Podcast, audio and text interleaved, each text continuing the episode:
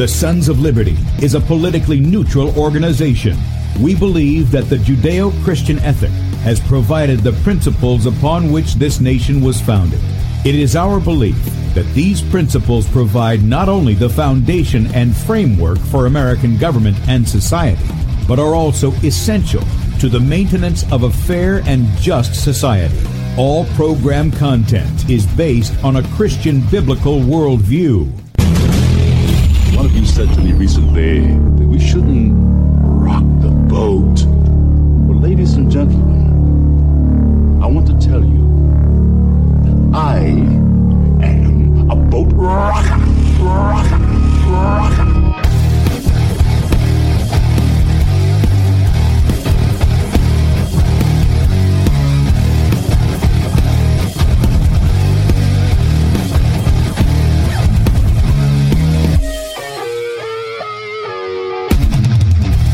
I will not wear the mask. I will not wear the mask. I will not wear the mask. I will not wear the mask. I will not wear a mask. I will not get the vaccine. I will not get the vaccine. And I will not get the vaccine. I will resist evil. I will resist evil. I will resist evil. I will submit to God. I will submit to God. I will submit to God. In the Lord, I will praise his word. In God, I have put my trust, and I will not be afraid. Hear my prayer, O Lord, and let my cry come to you. Do not hide your face from me in the day. For the Lord is the great God, and the great King above all. Rise up, O judge of the earth, render punishment to the proud. Lord, how long will the wicked, how long will the wicked triumph? Righteousness and justice are the foundation of his I hate the work of those who fall away. With my mouth I will make known your faithfulness to all generations. For I have said, mercy shall be built up forever. Your faithfulness you shall establish. On an instrument of 10 strings, on the lute and on the harp, with harmonious sound. For you, O Lord, have made me glad through your works. I will you, triumph Lord, in the works of your hands. Are on high forevermore. For behold, your enemies shall perish. All the workers of iniquity shall be scattered. I will defy tyrants. I will defy tyrants. I will defy tyrants. I will defy tyrants. I will defy tyrants. And good day, America. Welcome Christians, conservatives, constitutionalists, liberals, libertarians, communists, Islamists, LGBTQ, RSTV, WXYZ people, all the boat rockers around the house, and anybody else I may have missed to the Sons of Liberty radio show here on Red State Talk Radio, where we use the Bible and the Constitution not to see who's on the right or the left, but who is on the straight and narrow. I'm your host, Tim Brown, coming to you live from the U.S. occupied state of South Carolina, the editor at SonsOfLibertyMedia.com, and for our Muslim friends, I'm the infidel that Allah warned you about. I hold to the book, the Bible, as the authoritative word of God. Glad that you guys have joined us this morning. If you'd like to check us out online, please do so, SonsOfLibertyRadio.com and also SonsOfLibertyMedia.com. In fact, if you're listening by way of Red State Talk Radio and you want to watch the video portion of the radio show, that's right, you can see the face that's made for radio, head over to SonsOfLibertyMedia.com, and there's 2 videos there at the top of the screen. Yes, I am live, but we are pre-recording. So this will look a little different for those of you when you go over there. But the one on the left, the video on the left side, is Bradley's show from the previous day. You can click on that and play it all up until 3 o'clock. This afternoon, at which time he'll be live in that little area right there. And then on the right side of the page is where we are. And all you got to do is click the play button, blow it up on whatever device you've got. And then you'll see a Rumble icon in the bottom right-hand corner. Click on that. Join us in the Rumble chat over there. By the way, we are streaming live on Rumble. Sons of Liberty Radio Live is the channel. And then we're streaming also to BeforeItsNews.com, top of the page there. DLive.TV at The Sons of Liberty. A variety of my public and private Facebook pages you can find by my name, and then also on Twitter. If you're on Twitter, look for the real Tim Brown. Don't add the N and put a 2 in its place, and you'll catch us over there. Right up under where we're streaming live is where you can sign up for our email newsletter. That goes out in the evening, 7 to 8 o'clock Eastern time each day, and you'll get all of the articles from me and Bradley and our contributors over there. And then also, if you want our ministry email, that goes out once a week on Saturdays, exclusive content on that. Go to sonsoflibertyradio.com. You can sign up for that on the front page there. If you'd like to help us stay out there and you agree with our message, we're on the internet, we're on the radio, we're on out among the people. There's a donate button at the top of SonsOfLibertyMedia.com. Click on that and make a one-time donation. Or you can partner with us monthly as a son or daughter of Liberty, and we appreciate all of your support. Everybody who does that, even if you're not a financial giver, if you're somebody who prays for us, if you're somebody who listens faithfully, a lot of people come in faithfully every day. You're in the chat, you're on the radio, or you're on any of the video platforms. We appreciate you very much. And also, our store is available. This week we're highlighting Bradley's Deadlock drum pad. This is nothing more than a metronome for drummers. Yes, they do make such a thing. And these are normally $60. This week only through Saturday at midnight, you can get $20 off of this by using the promo code DRUMS20. Drums and the number 20, all one word. That gets you $20 off, but that's only through Saturday night at midnight. So if you've been looking to get this for yourself or maybe somebody in your family that's a drummer, or, I don't know, you want to give something to your kids to beat on the stick, you can do that now, and you can get $20 off of it. Okay, so but that's only through Saturday at midnight, and Drums 20 does that. All right, it's Rotten To The Core Wednesday, and as always, we have with us the Common Core Diva, Lynne Taylor. Good morning, Lynne. Well, good morning. There was my intro. Cool. Yeah, I hit it a little bit late there, so I was going to let it do its thing. That's okay. That's absolutely okay. And it's good that you're playing that today because, you know, it's all about, we've talked about this before, it's all about the government intrusion. And what I want to try to do before we get into the progression of evidence that I want to show folks is I wanted to bring up the fact that, you know, my husband and I were watching a show the other night, and it's about these spies who have been implanted in America, and they're trying to pass themselves off as Americans. And one of the people said, you know, well, I had my little Stalin pin, and I really miss having that because I knew that if I had my little Stalin pin, I was going to be taken care of. And if I was being taken care of, everything was going to be okay. So when we think about government dependence here in America in 2022, especially through education, remember, it is not so much about their control, Tim, as it is about hooking us up to their so-called supply of education so that you will actually be controlled. But when it's taken away, you're going to miss it. So when you hear something like the big phrase of, oh, you'll own nothing and be happy, you might begin to see that what I just laid out is the real agenda, and how it's the attitude of, well, I really miss the simple, where the government took care of everything and I didn't have to. And this is precisely what the foundation for today's show is going to be built off of. Okay. All right, let's get right into it then. Okay, then, let's do this. Okay, we're going to start off with the U.S. Committee of Education and Labor. This is from the House Republicans.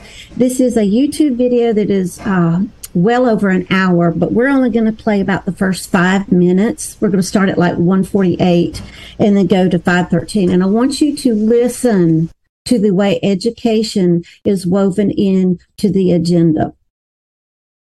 Today, we are meeting to discuss the need to invest in prevention to keep young people out of the justice system and on a path to success.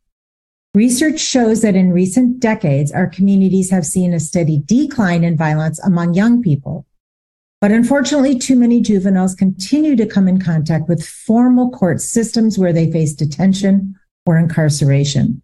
And unfortunately, these systems are poorly equipped to address delinquency, and actually they increase the chances of recidivism.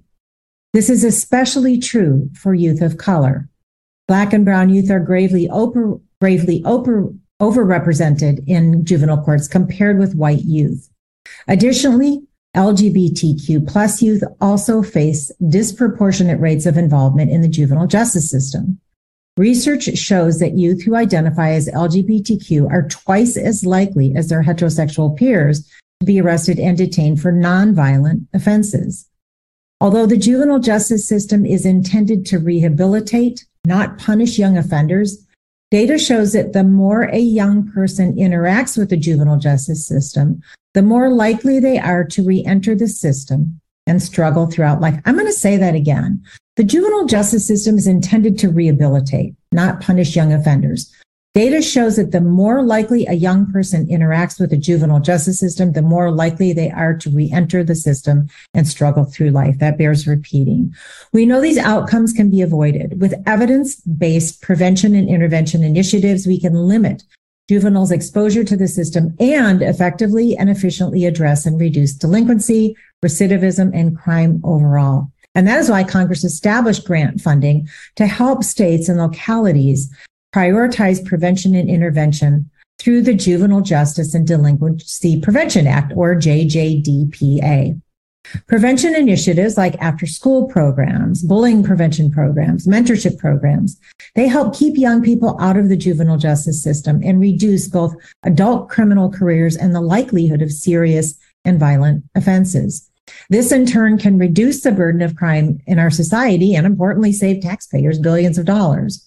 For example, Multnomah County in my home state of Oregon, like in many places across the country, youth of color experience exclusionary school discipline, disconnection from school, and a lack of educational attainment at disproportionate rates. One program that's helping to reduce violence is the Community Healing Initiative. This program is a partnership among Portland Opportunities Industrialization Center, Rosemary Anderson High School, Latino Network, and Multnomah County. It focuses on reducing the disparities faced by youth of color in the juvenile justice system through culturally appropriate services and education and workforce opportunities. The Community Healing Initiative works to eliminate disparities at the point of law enforcement involvement through its range of intervention and prevention programming, including risk and needs assessment, needed services referral, and resources for gang violence-affected youth and families. Simply put, prevention programs are proven to help youth lead meaningful lives outside of the justice system, and they also save taxpayer dollars. Okay, so there we go. Lynn, I got a question for you. Sure, she says Congress is doing all this stuff and this, that, and the other. Where is that in Article 1? It's not. It absolutely makes them feel good, but it's not there, is it? It absolutely is not. Now, when you heard the prevention, when you heard the intervention, think social and emotional learning. Think about how many shows we've done on this, Tim, to where it is getting a total reworking of how you think into what to think and pointing you right where to go instead of you going, I need to live the life that I was given, the way that God leads me, not the way the system is leading me. But did you get confused with which system she was talking about? Because, you know, she was talking about the juvenile justice system. Then she was talking about the education system. Oh, and yes, we threw in industrialization and workforce, did we not? So which system? Remember, this is a pipeline that they're saying, oh, yes, we have a school to prison pipeline. No, it's because the government created it. It's because the government feeds it. It's because the government is trying to get them hooked in to this. We're going to take care of every need of yours. And then when we yank it away, you're going to come clamoring back to us because you just can't live without us. So she did mention the Community Heals Initiative. And I want folks to see this because you need to see the public-private partnerships, which are total fascism. You need to see that this is not so much about giving Johnny and Susie a fighting chance at a quality education. It is about workforce minion training. Okay. So that is our next link, if you will go there. Okay, so you can see this is the website, got the smiling family, but it's not until you get into who is helping partner. Now, she said this was a mix of industrial, workforce, and community services. And one of the Oregon, I believe it is, one of the Oregon state departments is actually a partner of this. So if it's a state entity, Tim, how local can it possibly be if it's going to be passed off as community? Yeah, it can't be. It can't be. But if you look at it, that's what's happening. And if you go to the job readiness aspect, it will show you, oh, yes, we're training all these people. That was the link in 2A, Tim. It will show you that we're training shifts. Well, there's nothing wrong with that if that's what you want to do. But if you're in this system, do you really get a choice to be something other than a culinary expert or a chef. And again, it's all about their partners, and it's all about, oh, yes, let's train you while you're still in high school instead of showing you reading, writing, arithmetic, instead of showing you all the things that you would be appropriate for a teen. No, we're going to hurry up to get them to learn so they can do what? Hurry up to learn. Earn, excuse me. Yeah, learn to earn. That's it. Yep, that's it. Okay. So that's the job readiness aspect. They also are huge in this initiative, Tim, on what restorative justice is. And if you'll go to the link in 2B, this is an article I think we did a show on. This is from December of 2021. And this was where we laid out what restorative justice is. And let me see if I can get to that, because there was a certain image that I wanted you to highlight. So let me get there real quick and we'll look at that. And let's see here. I think it was, all right, let's see. Maybe it wasn't so much an image as it was the... Okay. Schools were never designed to be quasi-mental health facilities. Teachers were never equipped to be the diagnosing mental health screening or overseeing the assessments. And remember, she was talking about high-stakes assessments or screenings, overseeing for mental health issues. Students were never supposed to depend on the school system to take over the parental role, yet every one of these overreaches has been taken place via the Common Core machine. Now, it goes on to tell you that I think this was the one show we did where it was about, it was right after the school shooting in Oxford there in Michigan. And we highlighted that ALICE program where it was showing them to react in a spirit of fear rather than, okay, I need to protect, I'm going to look at this gun violence, and I'm going to just kowtow in fear. Now, it says here, the image states that they used a collective mindset of restorative justice.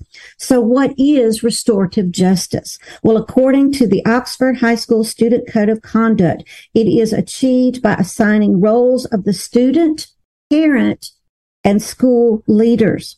And if these roles are somehow confused or compromised, Tim, discipline from the system has to come in and take over. And it ties back to the positive behavior interventions that Anita Hogue, Charlotte Iserby, myself, and so many others have warned about. So that's what the goal behind the restorative justice is. But if you look at this Community Heals Initiative, it's all kumbaya and everything's fine. Yeah, when the exact opposite is true.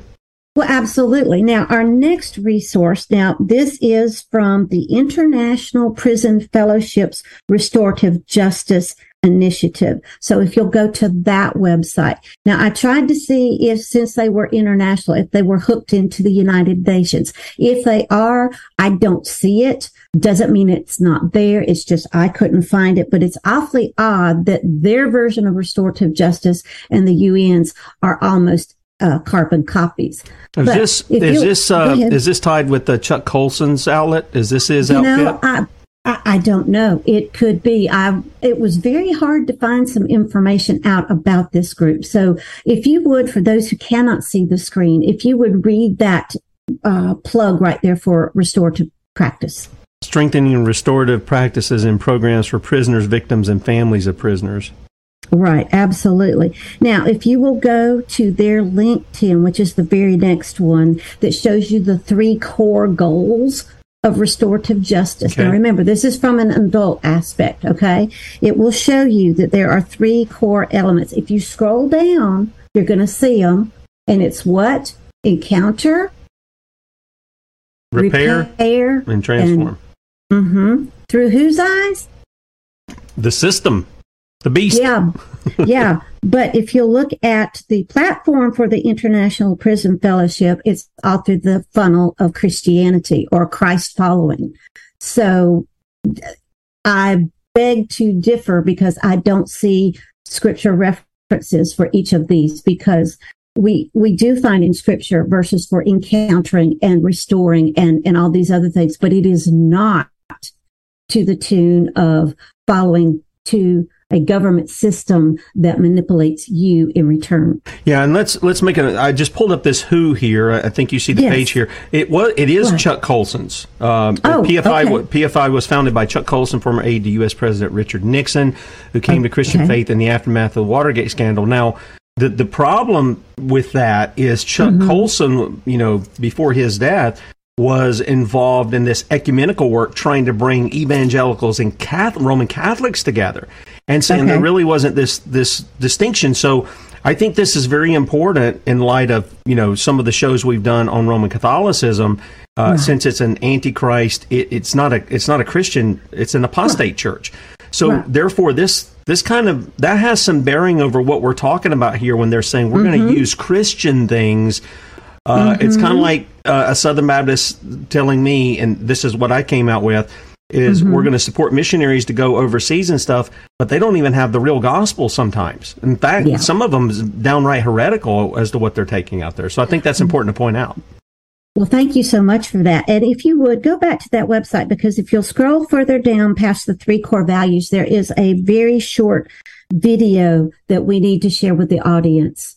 It, right there. So if you'll click that button, because this is going to be... Woven throughout the biblical narrative is the concept of shalom. Shalom expresses God's vision for his kingdom, where all people live in right relationship with God, their neighbors, and all creation. We are all interconnected in a web of relationships. When injustice and crime ripple outward, it tears apart shalom and manifests itself in hurt people and broken relationships. Biblical justice goes beyond punishing someone for breaking the law. Instead, it mends the torn netting of shalom. It heals people and reconciles relationships. Prison Fellowship International views justice from this perspective. Restorative justice has potential to transform lives, to bring healing, redemption, forgiveness, and reconciliation. Restorative justice helps restore shalom and create a healing community where all people, even the most vulnerable and marginalized, belong and flourish. Okay. Well, you want to speak to that? Because I don't know about you, but I saw several things that I'm like, so... Well, I think there is the principle that we teach that, yet it's almost like it's wanting to keep away from a biblical justice. Now, I think there's a restorative aspect. Obviously, when you if you steal, the Bible says that you have to restore that. No question about it. Right. But if you're out there, you're engaged in murdering somebody, okay, there's only one punishment for you, and that should be the thing that does solve or brings some closure to the matter for families and this, that, and the other. I get that, but it seems like they're wanting that. Maybe I'm reading this a little more ecumenical for them, knowing that it's prison fellowship. But it seems like that they're wanting to try to have this restorative justice, not just in the case of stealing, but in all aspects, to where there is no justice. Did I miss something there? No. And that's what I wanted you to bring out, because that was precisely the point. Okay, so our next stop will be the United Nations version of restorative justice. Now, this particular document will be available for you in the archives. It's over 126 pages. Education is mentioned 13 times, Tim, and we're going to get to, we'll briefly visit those, but it will show you how the schools are going to be involved in the UN's version of restorative justice. Now, I cannot remember if it tells you before you download the document. Okay, it says here that it's inclusive, flexible, and a participatory approach to crime that can be complementary or an alternative to the conventional justice process, criminal justice process. It thus provides an opportunity to all affected parties, the offenders, the victims, their families, and the community to participate in addressing the crime and repairing the harm done by that. Okay, so it's going to tell you the reason why they need to set this up, Tim, is because if they can understand the root of your behavior issue, They can help you restore, not to what's good for you, not what the Bible says, but what the system says, the government system. And in this case, what the UN dictates. So just keep that in mind. Okay. Now, as far as the document, like I said, it is in the archives for everyone. That will be a download that you need, but the pages that we will see are going to be, now the PDF numbers are a little bit different than what I saw on the screen. So on page 33, the PDF will show it as 41, and it will show you as you progress through this particular document that, okay, this is what we're doing to youth. This is what we're doing to the entire prison system, criminal justice system, because they do interconnect. And by the time you get to page 43, it will show you, okay, we're bringing this into the school, and we're going to bring it into after school programs, like what the person in the video at the top of the show was saying. You know, it's going to be not just in schools, because we can't get just to public school kids. We have to get to the entire community, because after all, it's, you know, village idiot time when it comes to the community policing us. But it's going to show you, yes. Oh, and then by the way, the next page, after saying we're going to bring it into schools and into after school programs, Tim, they prop up the Flemish model for how successful all this is. And just how successful is it? Oh, it has reshaped their entire nation, and everything is good and well and fine and wonderful, and nobody knows the difference. Because why? The government's taking care of them. But it's really not changed anything, has it? It's just something that they poured more money in. Somebody else has got more money and more jobs for, and more control over the minds of the children. Absolutely. Yep. Now, to continue our building from the foundation of where we started, okay, I hope folks are seeing the pattern that is encroaching here, or is being built here. Now, we're going to continue it. We're going to start putting the roof on this puppy, okay? We're going to go to the Ed House Republican press release that was just put out by, let's see, what is his name? It's Representative Fulcher. So instead of it being Representative Fox, this one's by Fulcher. And read the headline, please. Fulcher, the best way to prevent juvenile crime is by offering youth more opportunities for success, okay? Okay, now remember, the government is defining not only the juvenile system, but the opportunities as well as the success. And if you read his opening statement, it is absolutely, now this was before the hearing, which was what we showed at the top of the show, okay? But if you will just read his press release, because mine's not loading properly. Okay. But I want folks to hear his tone. I want you to think of everything that we've shown you thus far, okay? Okay. All right. Today, Civil Rights and Human Services Subcommittee Republican Leader Russ Fulcher from Idaho delivered the following remarks as prepared for delivery at a subcommittee hearing on preventing youth from encountering the juvenile justice system. Supporting America's young people and keeping our communities safe are priorities Republicans have long supported. Unconstitutional ones, I could say. Yeah, as their I was just going to say, Kabuki theater. Yeah. Federal policies have focused for years on empowering local efforts to place at-risk youth on the right path. In fact, Republicans shepherded the last reauthorization of the Juvenile Justice and Delinquency Prevention Act to reflect those priorities.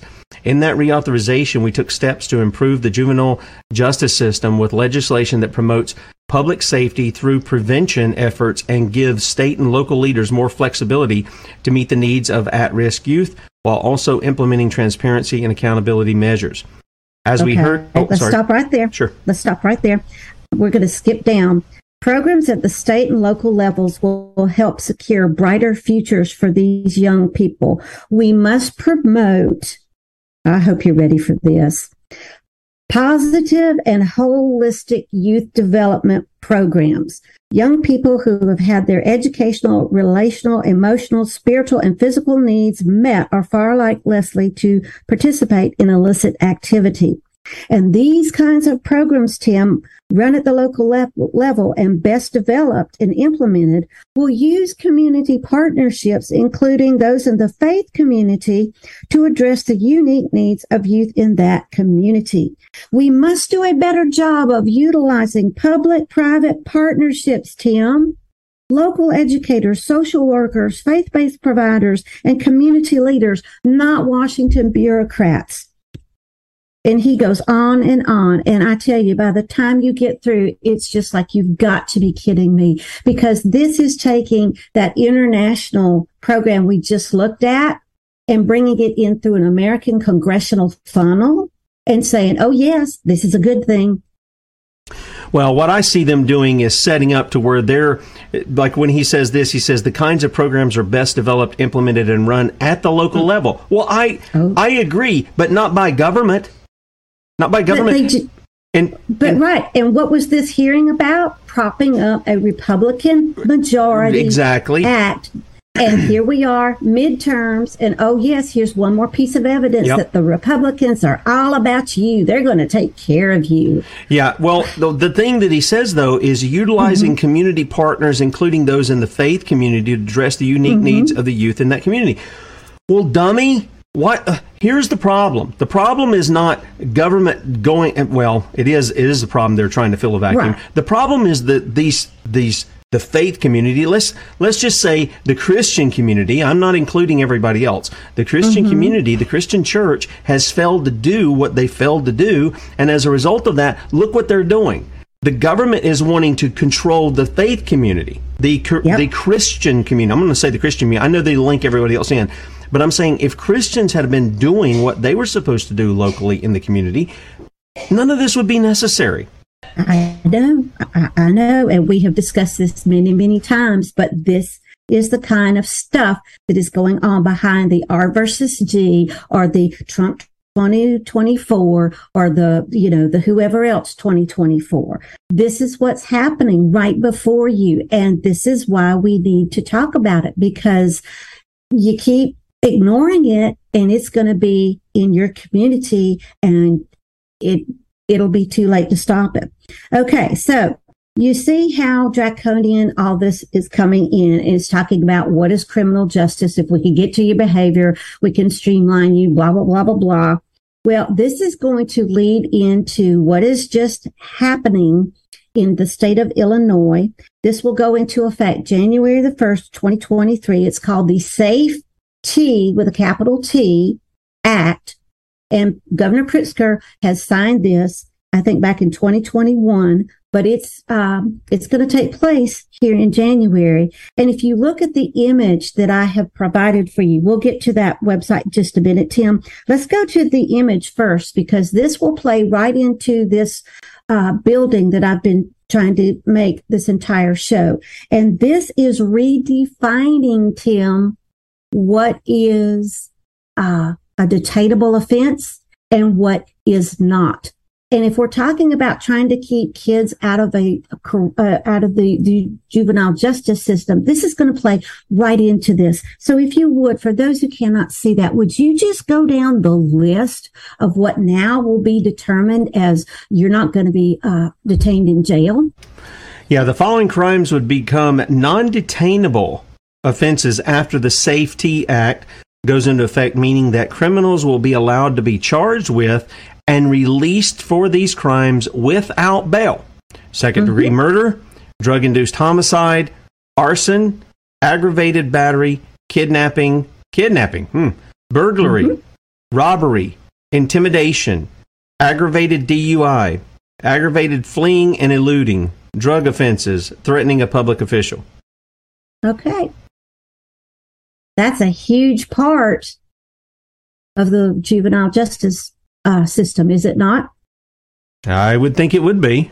It absolutely is. Now, if you go in back to the website you were going to, okay, this is the Illinois Criminal Justice, and this will give you the roles and responsibilities, and it will tell you, oh, yes, we're doing this, and it will tell you, okay, Pritzker signed this into law January 22nd, 2021.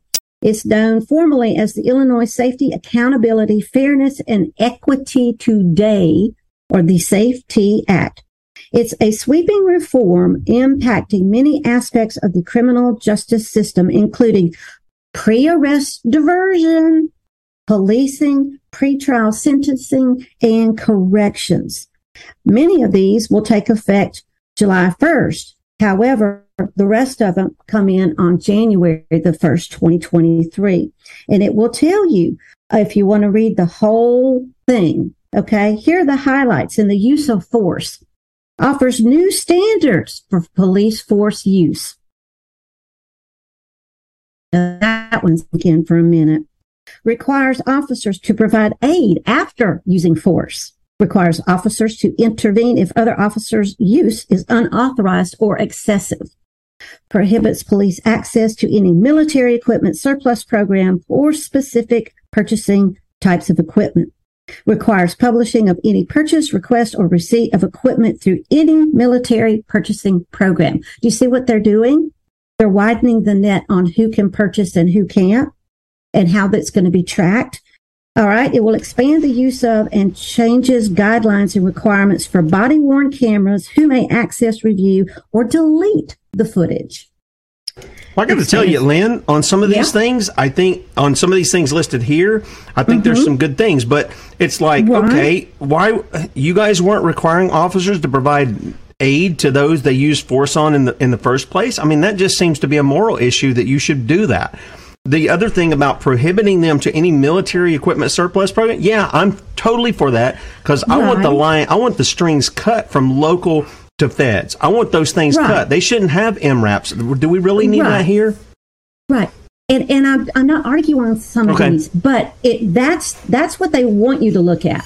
Okay. It's the other stuff that is the problem with this act that they don't want you to know about, and that's what has been exposed. One of it is a mandate to reporting to the FBI National Use of Force database. So if you want to try to say, okay, this is going to be some good, well, you just hooked in the FBI database, and we know how corrupt the FBI is. But the database means you're being data tracked. Now, here are some of additionally, let me ask something about that there. Okay. You know, if this is a state matter, if we aren't dealing with people crossing state lines and stuff, why does that need to be reported to the feds in the first place? Don't know, but, you know, here's the thing. It's being used as a model for other states to consider in their state. So this is what is so dangerous about this. Now, as far as the things they don't want you to know about, okay, this is from Kankakee, Illinois. I hope I said that right. Now, this is Art Benavides. I probably slaughtered that name, but anyway. Critics are taking the SAFE-T Act to task because they have found critical flaws in the bill's provisions that will make your community less safe. The SAFE-T Act, which goes into effect January the 1st, 2023, authorizes vast reform affects many sectors of criminal justice system, and it goes on to tell you. Now, the most contentious portion is it eliminates cash bail. All right. Let's see here. Well, here we have a Republican candidate for office, Tim. Okay. Is this more about calling out what's wrong, or is this more about helping him seek votes? I don't know. But here was his Facebook post. Patrick Joyce is continuing Illinois Democrats' radical push to defund the police and make our communities less safe.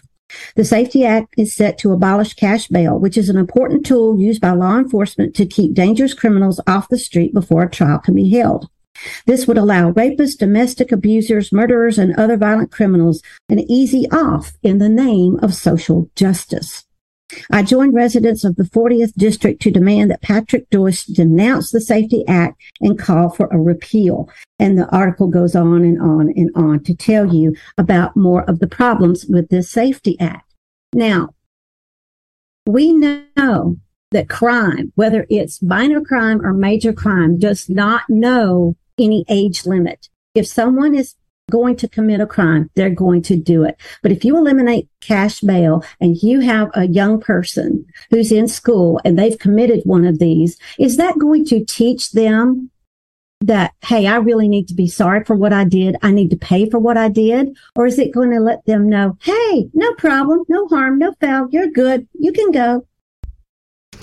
Yeah, you know, I struggle with some of the things. I think when there's something where there, when it's clear that somebody has done something, you've got video on that, you've got multiple eyewitnesses and stuff. You definitely need to keep somebody who's kidnapped somebody, who is involved in second degree murder, all this kind of, definitely for that. Right. But then sometimes it spills over into this long process to where somebody actually might be innocent, and they're not getting their liberties being held up, and so.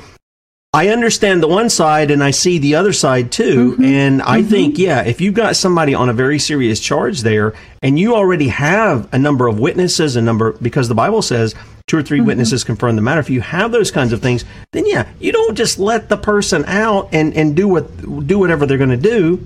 You just don't do that. Right, but this doesn't, from what it's sounding like, it doesn't sound like it's going to take a case-by-case consideration. It sounds it's just like broad brushing in it. Yeah, absolutely. And that's my whole point. And if you tie it back to the original video that we started with, do you see the dangers that are lurking? I'm not saying they're actually there, but do you see where it is just full of opportunity for the government to come in and go, oh no, we're here to handle it, we're here to help, you know, you don't know what you're doing, we've got all this. That's what I want folks to be looking at, because remember, they're coming after your kids from every angle. They're coming after you from every angle, and this is just one more way to do it. Yeah, it reminds me, because I played it earlier, played it last week. This was, if you don't mind, I'll kick this in here. This is the mayor of Cook County, and it's got a little bit of noise that comes through with it, because they're saying he's sounding the purge siren here, and I think that's exactly what's going on. Listen to what he has to say. As of January 1st, 2023, the following things will go into effect, and people need to be aware of this. It abolishes cash bail for almost every offense.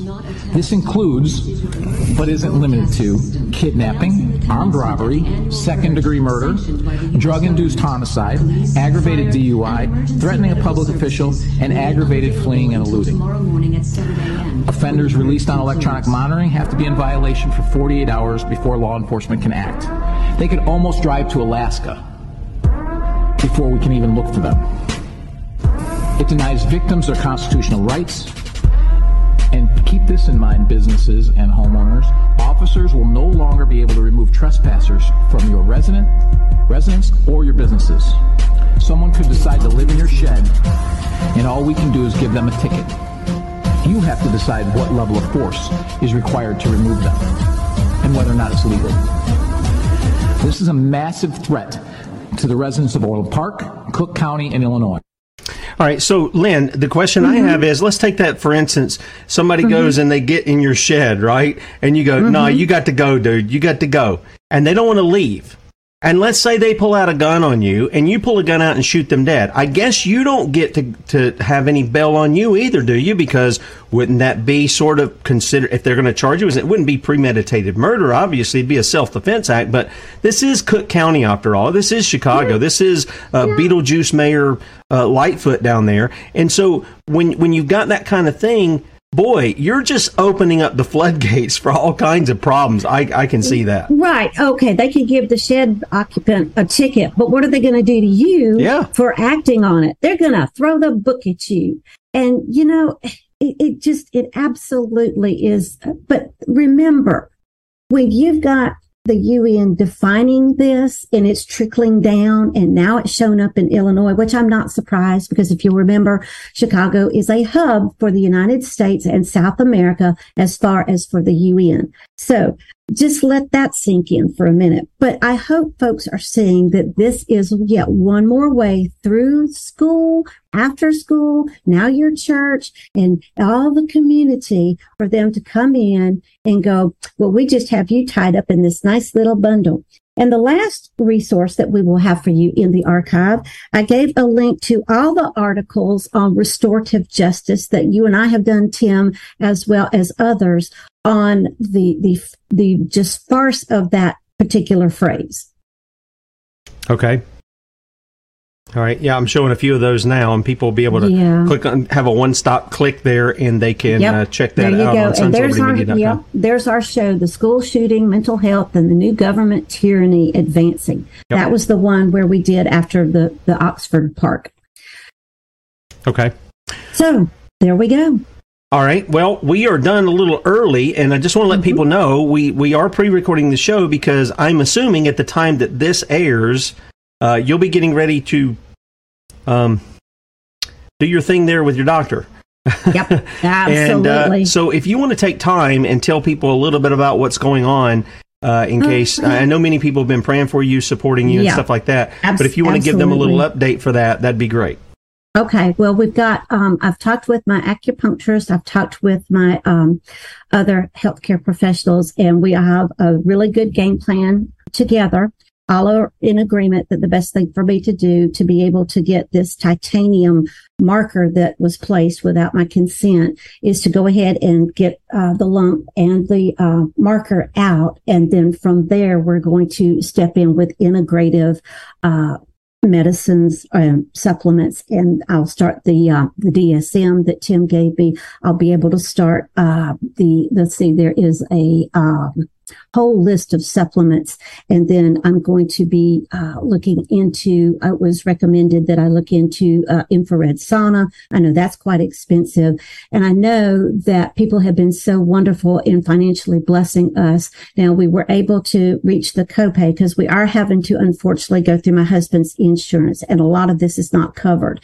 So we were able to get the $1,600 for the copay for that. But we're still short food and gas for while we're on the road. So the best way, if you want to help offset any of that, is through my PayPal on Common Core Diva, and just let me know it is to help offset that. If you want to still send encouraging cards and financial donations through the snail mail, you get in touch with Tim. He could help you with that, because I've been told that my supplements and the treatments that I'm going to need to do for infrared and all that are going to be many months past, but that I should be up and running functionally and back to full health within less than 6 months. Okay. So, Lynne, I want to ask a question. You said a marker, a titanium marker that was put in without your consent. You know, when you say that,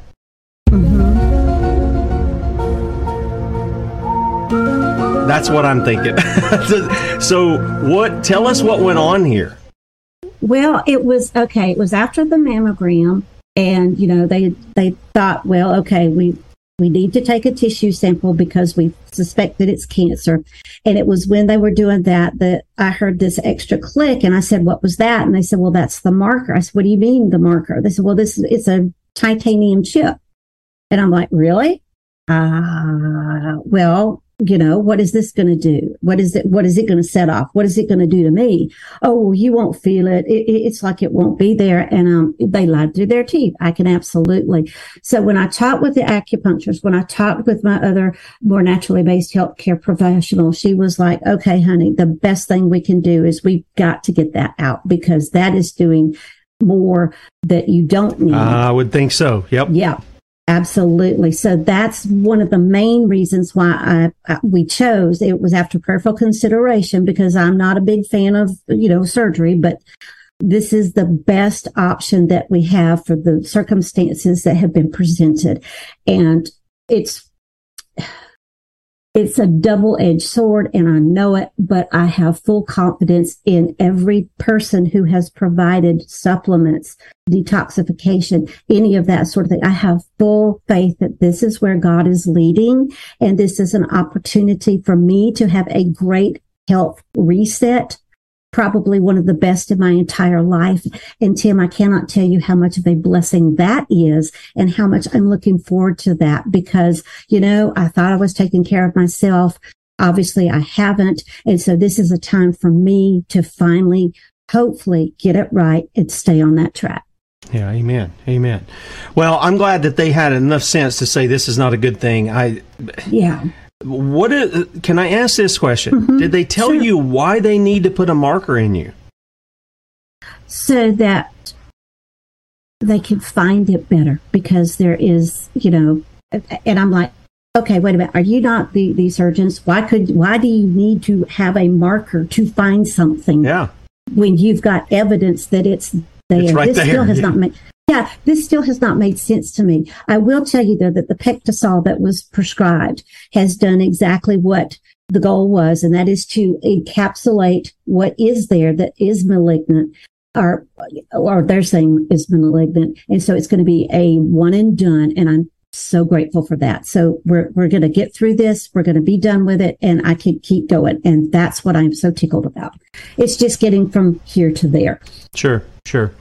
Well, we're wishing you the best there. And how long are they saying that it's probably going to take you to recuperate and everything? How long before you? Couple of weeks. Okay. How long before you leave there? Is that like a outpatient surgery kind of thing? It's a day. And so what my family and I have done with some of the money that we were blessed with was we got an Airbnb home, and that's like a rental home, short-term basis. And we've got it for Tuesday the 13th through Friday the 16th. That way, if I'm feeling really, I don't have to, get in the car and drive all the way home. So we're about 3 hours away from where the teaching hospital is. And so, there was even provision in that.